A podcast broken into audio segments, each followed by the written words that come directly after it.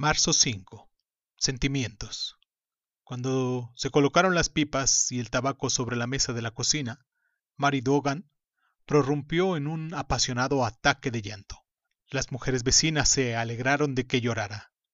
Dejad que vacíe su corazón, dijo Mary Manus, recordando el día en el que ella había llorado por su hijo ahogado, que permanecía en su mente para darle sabiduría. Peadar O'Donnell escritor irlandés. Qué alivio es estar con personas que saben cuán importantes son los sentimientos y cuán importante es liberarnos de nuestro interior. Los irlandeses siempre han sido conocidos como un pueblo sensible. La vida se experimenta apasionada e intensamente.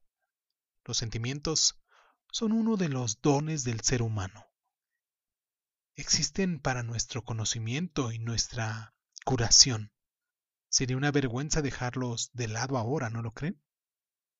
Esto fue Crónica Lunares. Yo soy Irving, Irving Sun.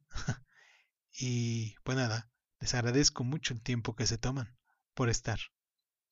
Los sentimientos nunca son inadecuados, solo a veces ocupan un lugar inadecuado.